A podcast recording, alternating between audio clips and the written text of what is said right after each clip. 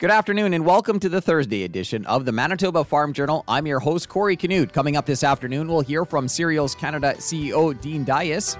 And up first in today's country comments, I'll be joined by Daryl Domitruk, Executive Director with Manitoba Pulse and Soybean Growers. The latest farm news and market numbers all coming up over the next 60 minutes. The time now is 12 o'clock. Here's a look at our local news. Good afternoon. You're listening to the Manitoba Farm Journal. The Agri Insurance seeding deadlines for soybeans have been extended starting this year. Daryl Domitruk is Executive Director of Manitoba Pulse and Soybean Growers. Depending on the area you're in in the province, your uh, deadline for seeding for full insurance coverage is advancing by two to four days. So in Area 1, you're moving from June 6th to the 8th, and Area 2 and 3 from May 30th to June 4th. So it's uh, providing uh, an extra few days uh, to get the crop in. Uh, and just to emphasize that these are permanent changes or, or these changes that will be in place uh, going forward for the next couple of years. They are, they are not at all changes that are in response to the uh, current uh, delayed seeding conditions that we're witnessing in Manitoba. MPSG was involved in this process. Can you talk about, um, I guess, some of the input that you had and, um, you know, some of the data that, that supported the, the decision here? Yeah, you know, you have to uh, realize uh, that the dates that had existed um, were put in place at a time when there was limited information on the risk of growing soybeans in Manitoba, uh, you know, 15, 20 years ago. Two things have happened, and those two things generated the data that supported the recent decision uh, on dates. And, and that is number one, uh, farmers really learned how to grow soybeans in the last uh, 15 or 20 years, uh, and that mitigates a lot of risk. Number two, uh, the varieties that are available in the market today uh, are much more, uh, they, they, have an earlier maturity, they have a more secure, we have, we, have, a more secure idea of, of their maturity, and that is partly because uh, at Manitoba Pulse and Soybean Growers, we have been testing varieties extensively every year in our regional crop variety trials. So we've got trials uh, across the province, the entire uh, soybean growing area of the province, from one end to the other, usually about 12 trials every year, over 100 varieties in those trials.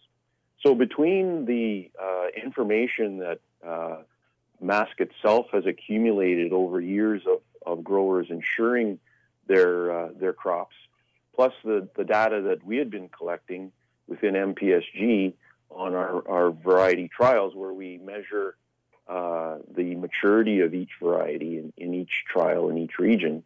Uh, put that together, and it provided the support, the data to support uh, making a decision like this. That was Daryl Domitruk, Executive Director with Manitoba Pulse and Soybean Growers. A look at what's happening in the markets this afternoon is coming up. Good afternoon. I'm Corey Canute. Farm Credit Canada has created a new offering to attract and recognize Canadian beef producers certified to sustainability standards set by the Canadian Roundtable for Sustainable Beef. Curtis Granger is Director of Lending Products and Sustainability Programs with FCC. So FCC is uh, excited to partner with the CRSB and develop an incentive program for producers. So uh, FCC customers that are CRSB certified are eligible for an incentive payment for up to $2,000, uh, and that's calculated based on their lending with FCC. And Farm Credit Canada is prepared to work with Manitoba customers concerned about financial hardship due to the flooding caused by torrential rainfall, snowmelt, and waterway ice jams. FCC may consider additional short term credit options, deferral of principal payments, and other loan payment schedule amendments to reduce the financial pressures on producers affected by the flooding. Customers affected by flooding are encouraged to contact their FCC relationship manager. And the Agri Insurance seeding deadlines for soybeans have been extended starting this year. Daryl Domitruk is Executive Director of Manitoba Pulse and Soybean Growers. Depending on the area you're in in the province, your deadline for seeding for full insurance coverage is advancing by two to four days. So in Area 1, you're moving from June 6th to the 8th, and Area 2 and 3 from May 30th to June 4th. So it's uh, providing an extra few days uh, to get the crop in. Uh, and just to emphasize that these are permanent changes or, or these changes that will be in place uh, going forward for the next couple of years. They are they are not at all changes that are in response to the uh, current uh, delayed seeding conditions that we're witnessing in Manitoba. There will be no changes to premiums as a result of the deadline changes. That was a look at today's farm news. I'm Corey Canute.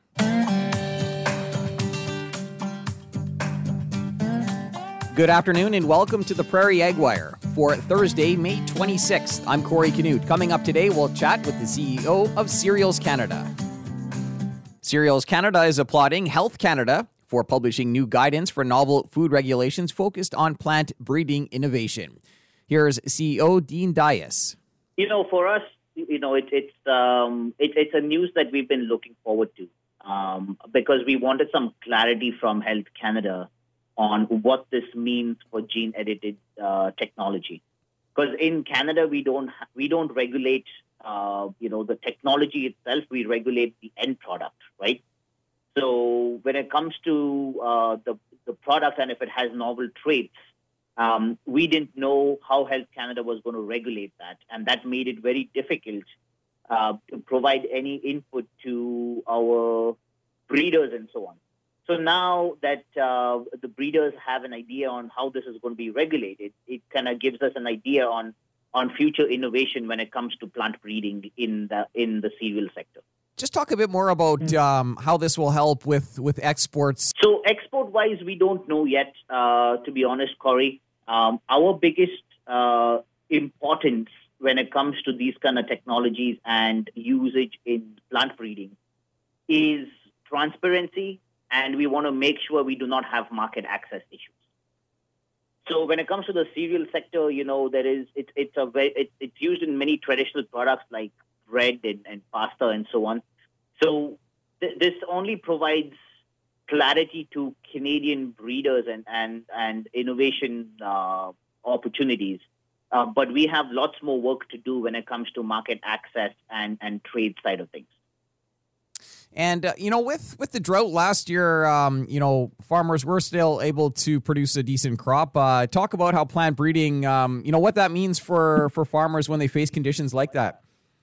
And and and that's and that's the that's the gist of all of this is uh, this opens up uh, a, a new game for us, right? Like so, let's just put it this way: it's a new tool in our toolbox that we didn't have previously. So the, the previous plant breeding techniques, the conventional plant breeding techniques, um, were breeding two different plants and hoping we get the best genetic mix to uh, to create new varieties that could be drought tolerant with higher uh, quality and so on.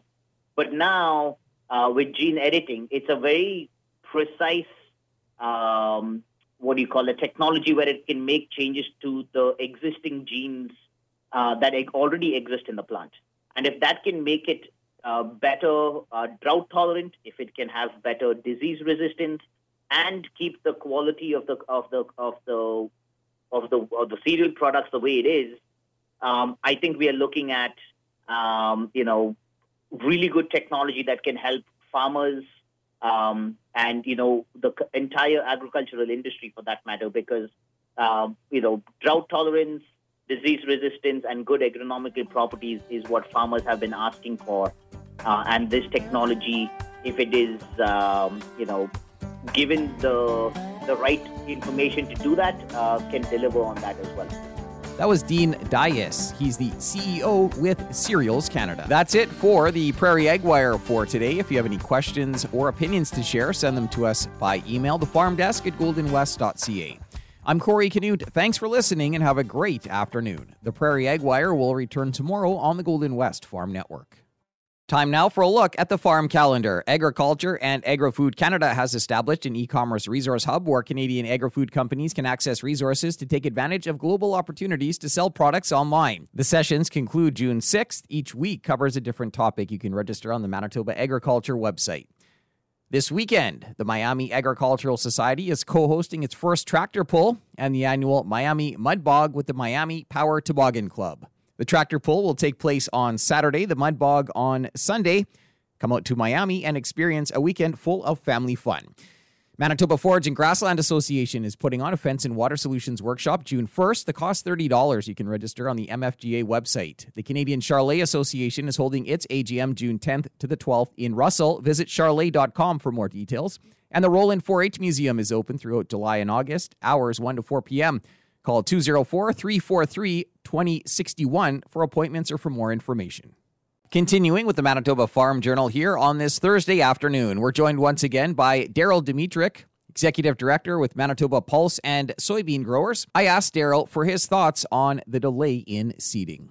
There's challenges around every corner this year, and it really depends. Uh, uh, we go farm to farm and we see differences, and it really depends on the drainage profile of your land and what, what area of the province you're in. We've seen uh, we've seen crops, including soybeans, go in uh, with the current stretch of you know relatively nicer weather. I think we're seeing more, but uh, but it, it's really hard to make a call that applies to everyone generally, other than you know everyone is is delayed. Um, I just want to emphasize with soybeans, um, you know, the dates were moved a few days into into June, but uh, keep in mind that most other crops are uh, in that June 15 to 20 uh, deadline. With, with soybeans, we're still respecting the fact that they are a, uh, a crop that is a heat loving crop and, and needs to be seeded in the earlier part of the seeding season. And so even with a, with a June 4 or, or June 8 seeding deadline, you're still, um, you know, a, a few weeks away from, from the deadline to seed other crops. So uh, you know, so that respects the, the basic biology of, of the soybean plant, meaning that it, it needs to it needs as much heat as possible to to flourish during the season. So now in the now when everyone's rushing to get the crop in, people, farmers will make decisions on an individual basis whether they um, whether they take advantage of a clearing in the weather to put soybeans in, or whether they feel uh, uh, it's it's a better decision on their part to to put other crops in. And really, it's it's impossible to predict. So we're just going to wait and see uh, what happens. We do know that there's a couple of other uh, factors in the decision. Obviously, high nitrogen prices this year do favor planting a legume. Um, so if anyone had been banking on on that, they had a field with low residual nitrogen uh, with high high input prices, they were probably uh, looking at, um, at at that as a factor, and and those people may uh, take uh, additional steps to ensure that they do get their soybeans in.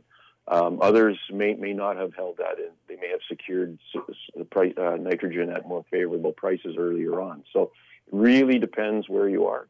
Um, but we're also using the soybean to demonstrate how uh, sustainable uh, cropping can be in Manitoba, and really the the reduction in greenhouse gas emissions that we see with soybeans. If we put it in a mix with other crops, it um, it extends those benefits across all you know three or four years of the rotation, and we think that you know, we're working hard to make sure that that that crop option is preserved for farmers because it it does demonstrate um, how uh, making money and being sustainable climate wise goes hand in hand. And we will want to make sure that the, the, general public is aware of that as well. For peas, uh, do you expect there'll be less acres there just with the delay or? It's um, that that very well could be. Um, there will be another a couple of factors in that decision as well. We know that there have been peas that have gone in uh, already. Um, now, the, again, people that have been counting on growing a legume because of high nitrogen prices may have taken additional steps to, to ensure that crop got in the ground.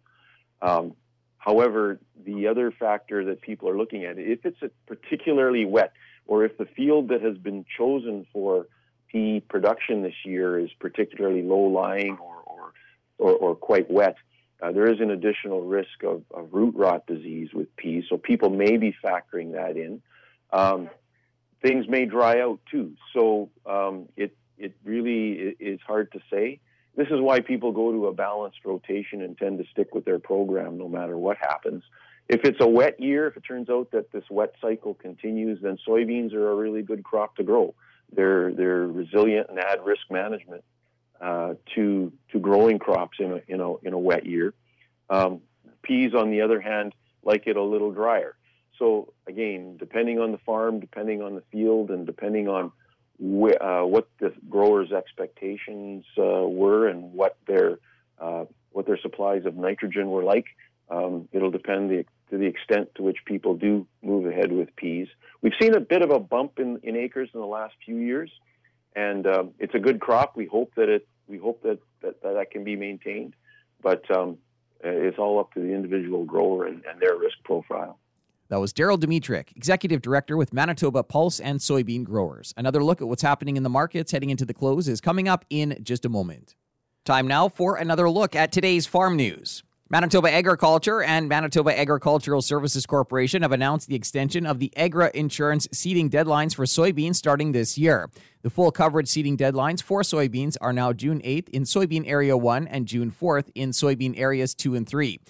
Changes were made in consultation with Manitoba Pulse and soybean growers. Here's Executive Director Daryl Domitruk. Two things have happened, and those two things generated the data that supported the recent decision uh, on dates. And, and that is number one, uh, farmers really learned how to grow soybeans in the last uh, 15 or 20 years, and that mitigates a lot of risk. Number two, the varieties that are available in the market today, they have an earlier maturity. We have, we have a more secure idea of, uh, of their maturity. The changes are permanent and will be part of the Agri insurance contract going forward. There will be no changes to premiums as a result of the deadline changes. And the FCC Sustainability Incentive Program will provide a payment to customers who are certified with the Canadian Roundtable for Sustainable Beef. The payment will be calculated as a portion of their lending with FCC to a maximum of $2,000 per year. Curtis Granger is Director of Lending Products and Sustainability Programs with Farm Credit Canada. FCC is really excited to, to partner with industry-led initiatives that are well established and uh, you know really there for producers to, to help them on their sustainability journey. And what the CRSB is up to, it's it's just a great place for FCC to start with an incentive program, and we'll we'll continue to look for opportunities to partner and support industry-led sustainability initiatives as as they come up. I'll be back after this to wrap up today's program. We've come to the end of another Manitoba Farm Journal. I'm your host, Corey Canute. If you have any questions or comments, you can reach us by email, the farm desk at goldenwest.ca. Today's closing numbers with more in depth commentary on what's happening in the markets is coming up at 10 to 2 on the Markets Farm program. Thanks for listening and have a great afternoon. Hope you can join us back here tomorrow starting at 12 noon.